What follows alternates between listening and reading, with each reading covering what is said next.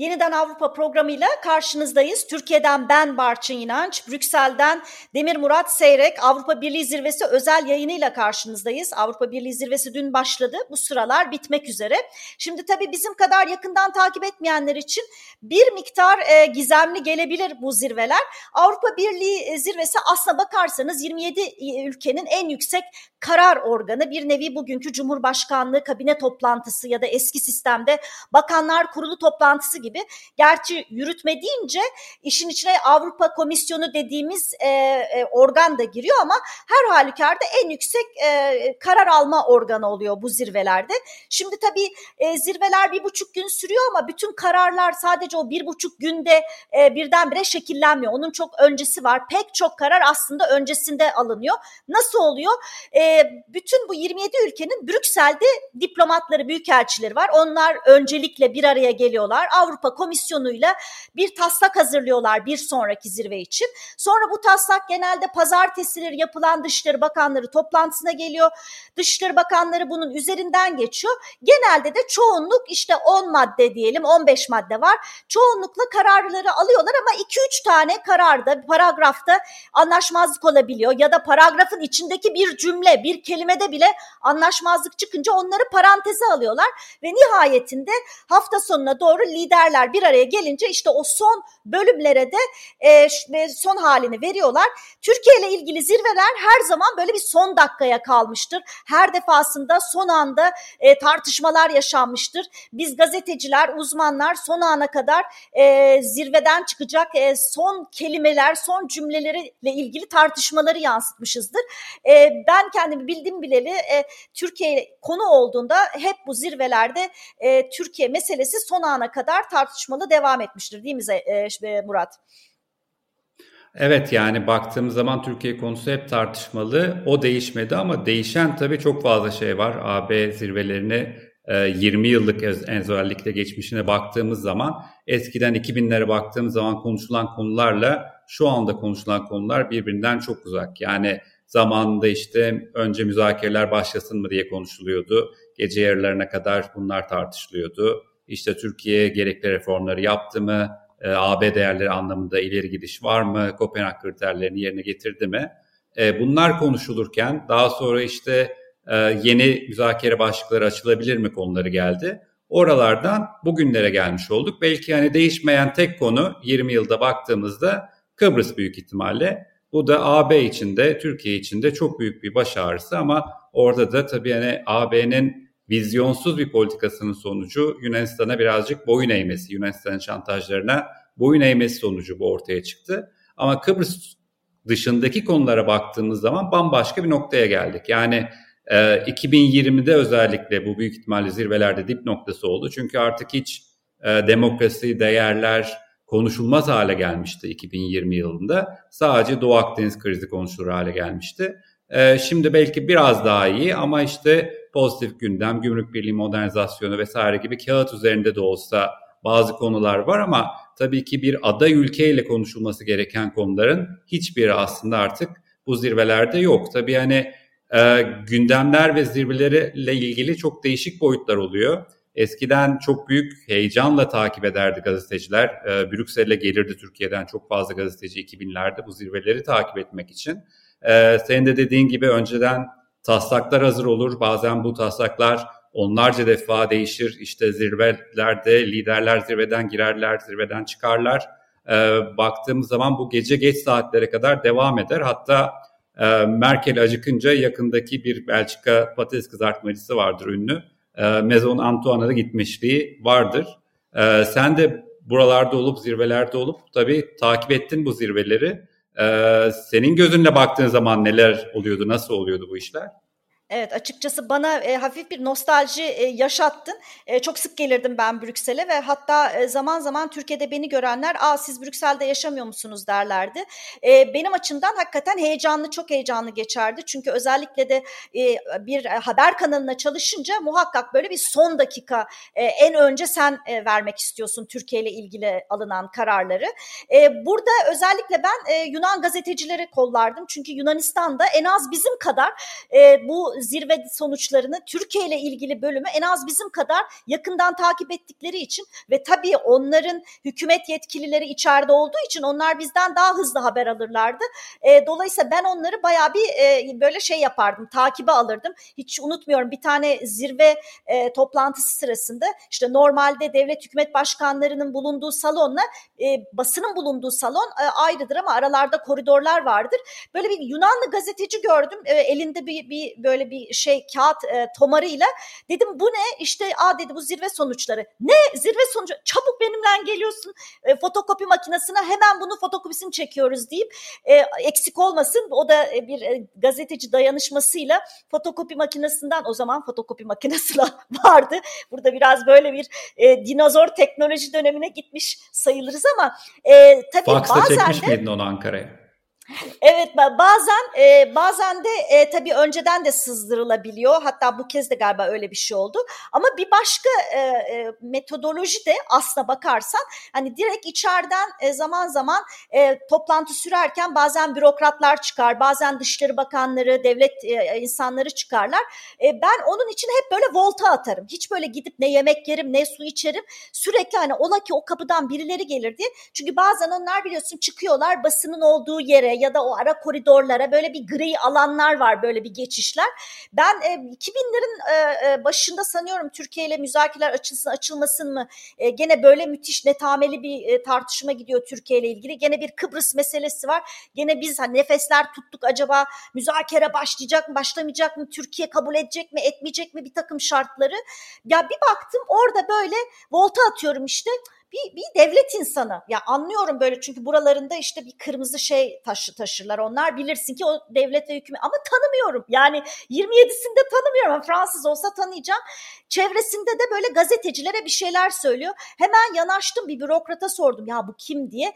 Böyle bana hani sen nasıl tanımazsın bizim cumhurbaşkanımızı diye iğrenç bir bakışla e, beni böyle püskürttü. Tabii ben hemen yuvarlağın öteki tarafına gidip bir başka bürokrata kim bu dedim. E işte dedi bu şimdi tam hatırlamıyorum ya Letonya ya Litvanya çünkü hep karıştırırım. Dedi Cumhurbaşkanı aa çok iyi adam kendi gazetecilerine kendi dilinde konuştuktan sonra ben hemen mikrofonu yani mikrofonu dediğim işte hemen söyledim ben işte Türk gazetecisiyim. Acaba Türkiye ile ilgili karar ne oldu? Aa biz Türkiye ile ilgili kararı nihai hale getirdik. İşte şunu şunu şunu aldık dedi. Tabii ben direkt koşarak olaraktan e, CNN Türk'te çalışıyordum o zaman hemen kameralara hatta yani kaynağım da çok net ve açık olduğu için e, söylemiştim. Ama e, tabii her zaman bu kadar e, şanslı olamayabiliyoruz. Bazen de işte zirvelerden önce e, bu metinler özellikle sızdırılıyor ki mesela Türkiye ile ilgili olanlar biraz böyle mesela Yunanistan şunu demeye getiriyor. Tamam benim verebileceğim bu kadar e, gibi değil mi? Öyle de bir e, şey var zannediyorum. Bu sefer de öyle oldu sanırım. Yani bazen e, Yunanistan tarafından sızıyor ama bazen de Yunanistan'a veya Rumlara baskı yapmak için e, diğer ülkeler de sızdırdığı oluyor. O anlamda hani biraz bunu bir diplomatik baskı aracı olarak da kullanıyorlar. E, bazen de sızmasının çok bir anlamı olmuyor çünkü sanırım Aralık e, bildirisindeydi. Herhalde bir 10-15 tane farklı taslak ortada dolaştıktan sonra ancak e, kabul gördü. Çünkü özellikle Rumlar e, bazı kelimeler konusunda e, çok fazla lobi yaptılar değişmesi konusunda. E, ama dünkü zirve en azından böyle bir Türkiye anlamında çok heyecanlı bir zirve olmadı. Çünkü bazı zirveler olur deriz ki işte bu aslında Türkiye zirvesiydi. Çünkü konuşulan en önemli konu Türkiye olur. Ama dünkü zirvede daha çok e, Rusya ve Macaristan konuşuldu. Belki sonra geliriz programın içerisinde. Türkiye ile ilgili konularda da hani en somut aslında konuda bile e, çok büyük bir ilerleme sağlanamadığını görüyoruz. En somut konu burada mülteci anlaşması kapsamında ek mali yardımlar Türkiye'ye. E, burada Mart zirvesi sonucunda çok daha hızlı bir ilerleme bekleniyordu aslında. Hatta bazı AB liderlerinin Avrupa Komisyonu'nu çok sert eleştirdiğini de e, duyduk bu konuda. E, çünkü her şeyin hazır olmasını istemişlerdi aslında Haziran'da. Şu anda miktar hazır durumda. E, 3 milyar euroluk ek bir mali yardım olacak. 2021 için de bir 500 milyon onaylanmıştı daha önce. Böylece toplamda bir 3,5 milyar euroluk ek mali yardımdan bahsediyoruz ve bunun e, önümüzdeki dönemde e, netleşmesini istedi e, tam planın. Avrupa Komisyonu bunun üzerinde çalışacak. E, çünkü özellikle Almanya başta olmak üzere biliyorsun seçimler var Almanya'da e, yazdan sonra ve yeni bir mülteci krizi tabii ki Almanya başta olmak üzere hiçbir AB ülkesi şu anda istemiyor. Böyle bir krizin aşırı sağa yarayacağını düşünüyorlar. Bu anlamda somut adımı AB'nin de çıkarına olan e, mülteci anlaşması konusunda görüyoruz. Ama bir yandan da baktığımız zaman aslında mülteciler için de önemli bu miktar. O yüzden zaten genel bir konsensus da var. Yani e, anlaşmayı aslında e, çok fazla eleştiren işte liberal ve sol kesimler de aslında bu finansal yardım destekliyorlar. Çünkü bunlar mülteciler anlamında çok somut sonuçlar doğuran e, fonlar oldu. Özellikle eğitim anlamında. E, somut olan buydu. E, evet. Somut olmayan konular da var. Onları sana bırakayım. Evet ama sana şunu sormak istiyorum aslında yani benim görüşüm e, burada mevcut durumda bu anlaşmayı sadece biz mali yardım verelim Türkiye'de mülteciler için kullansın e, gibi e, bir denklem var. Halbuki 18 Mart'ta yani 2005 e, sene önce zannediyorum o mutabakat biraz daha e, farklı ayakları vardı. Ne vardı? İşte deniyordu ki Türkiye ile gümrük birliğini e, güncelleme e, olabileceği işte Türkiye Türkiye ile e, donmuş olan müzakerelerin yeniden canlanması, e, vize meselesi mesela vize liberalleşmesi e, gündemdeydi. Ben çok hatırlıyorum gerçekten biraz şaşırmıştım o dönemde. E, biz hep şöyle bakıyoruz işte Türkiye'den e, hani Avrupa'ya Birliği'ne vizeler kalksa da kal, yani kalkması düşünülemiyordu bile. Ama bir dönem e, gerçekten ben Avrupa Birliği diplomatlarıyla konuşurken biz eskisi kadar Türkiye'den büyük bir göç beklemiyoruz demişlerdi. Çünkü hatırlayalım bir ara Türkiye'de öyle bir demokrasi rüzgarı esmişti ki hani e, e, pek çok insan Türkiye'den ayrılmak için bir neden e, duymuyordu. Dolayısıyla e, 2010'lu yılların başında daha böyle bir pozitif bir e, ortam vardı e, ve ben konuştuğum Avrupalı diplomatlar dediğim gibi yani biz büyük bir göç dalgası beklemiyoruz. Onun için aslına bakarsanız Türkiye terörle mücadele yasası gibi yahut da biyometrik pasaport meseleleri gibi teknik konuları yaparlarsa e, vizelerin kalkmaması için e, biz çok büyük bir neden göremiyoruz dediler ama işte ondan sonra 2016 darbe teşebbüsü tekrar Türkiye güvenlik e, politikalarını önceledi. E, diyeceğim şu ki 18 Mart göç mutabakatında daha farklı ayaklar da vardı. Yani Türkiye'ye bir açılım, bir pozitif gündem. Halbuki şimdi göç anlaşmasını biz parayı verelim, e, siz de göçmenlere bunu kullanın. Bununla sınırlandırmış gibi gözüküyor değil mi? Evet öyle. Bir de e, bence zaten o anlaşmanın içerisine bütün bunların eklenmesi ve vize serbestisi noktasında aslında bu olacak aşamaya gelmişti ve belki bu e, Davutoğlu'nun hayatındaki ilk ve tek e, dış politika başarısı olacaktı aslında.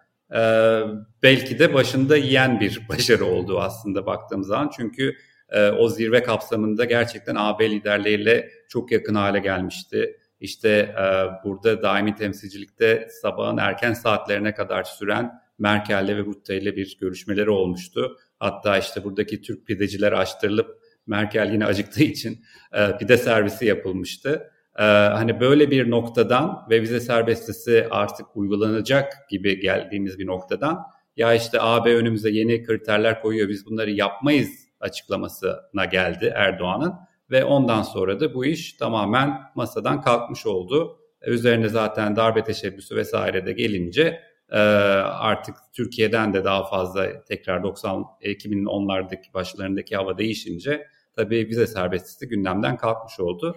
Gümrük Birliği konusu hala gündemde ama ne kadar gündemde o da biraz tartışmalı tabii. Yani gerçekten somut olarak var mı yok mu?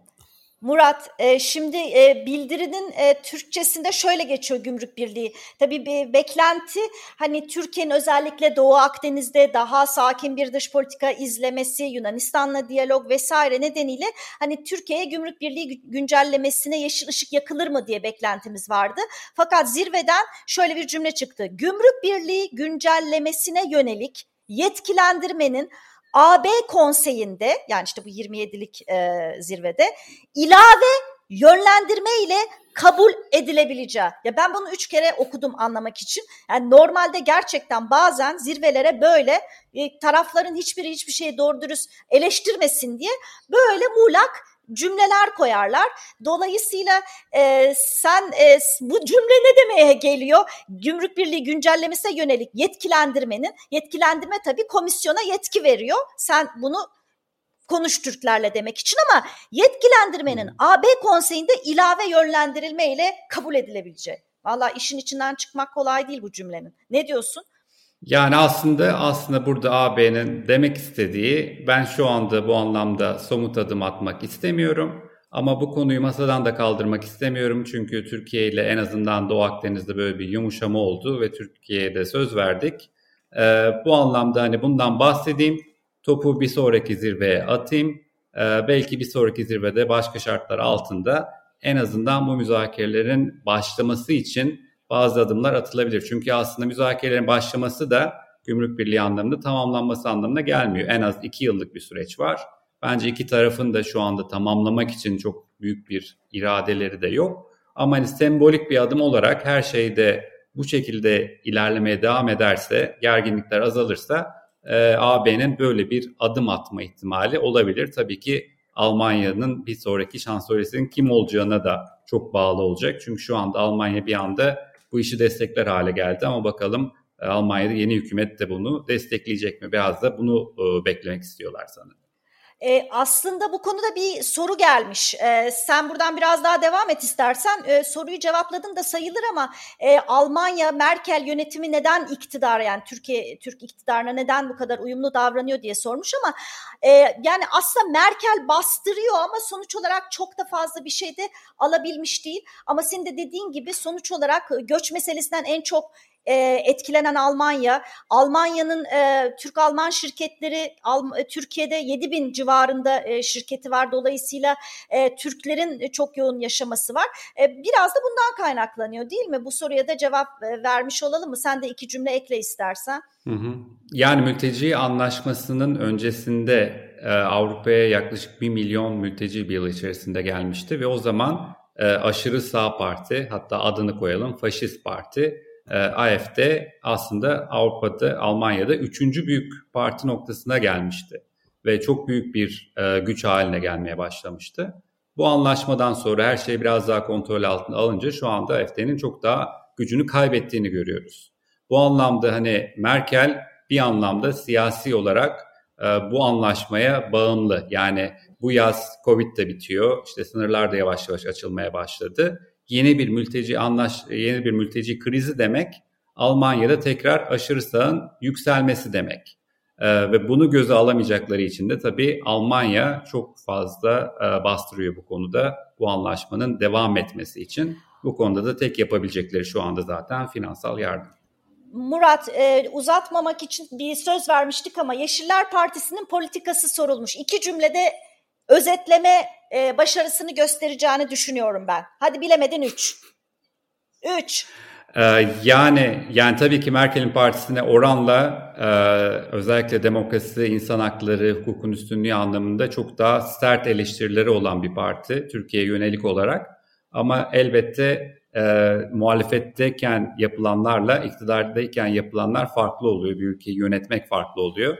Bu anlamda Yeşiller aslında kazansa bile ki tek başlarına yönetmeleri mümkün olmayacak. Yine bir koalisyon olacak. Hani çok çok büyük bir değişim olur mu Türkiye politikasında? Belki daha eleştirel bir noktaya gelebilir ama e, çok büyük bir değişim olacağını beklemiyorum açıkçası.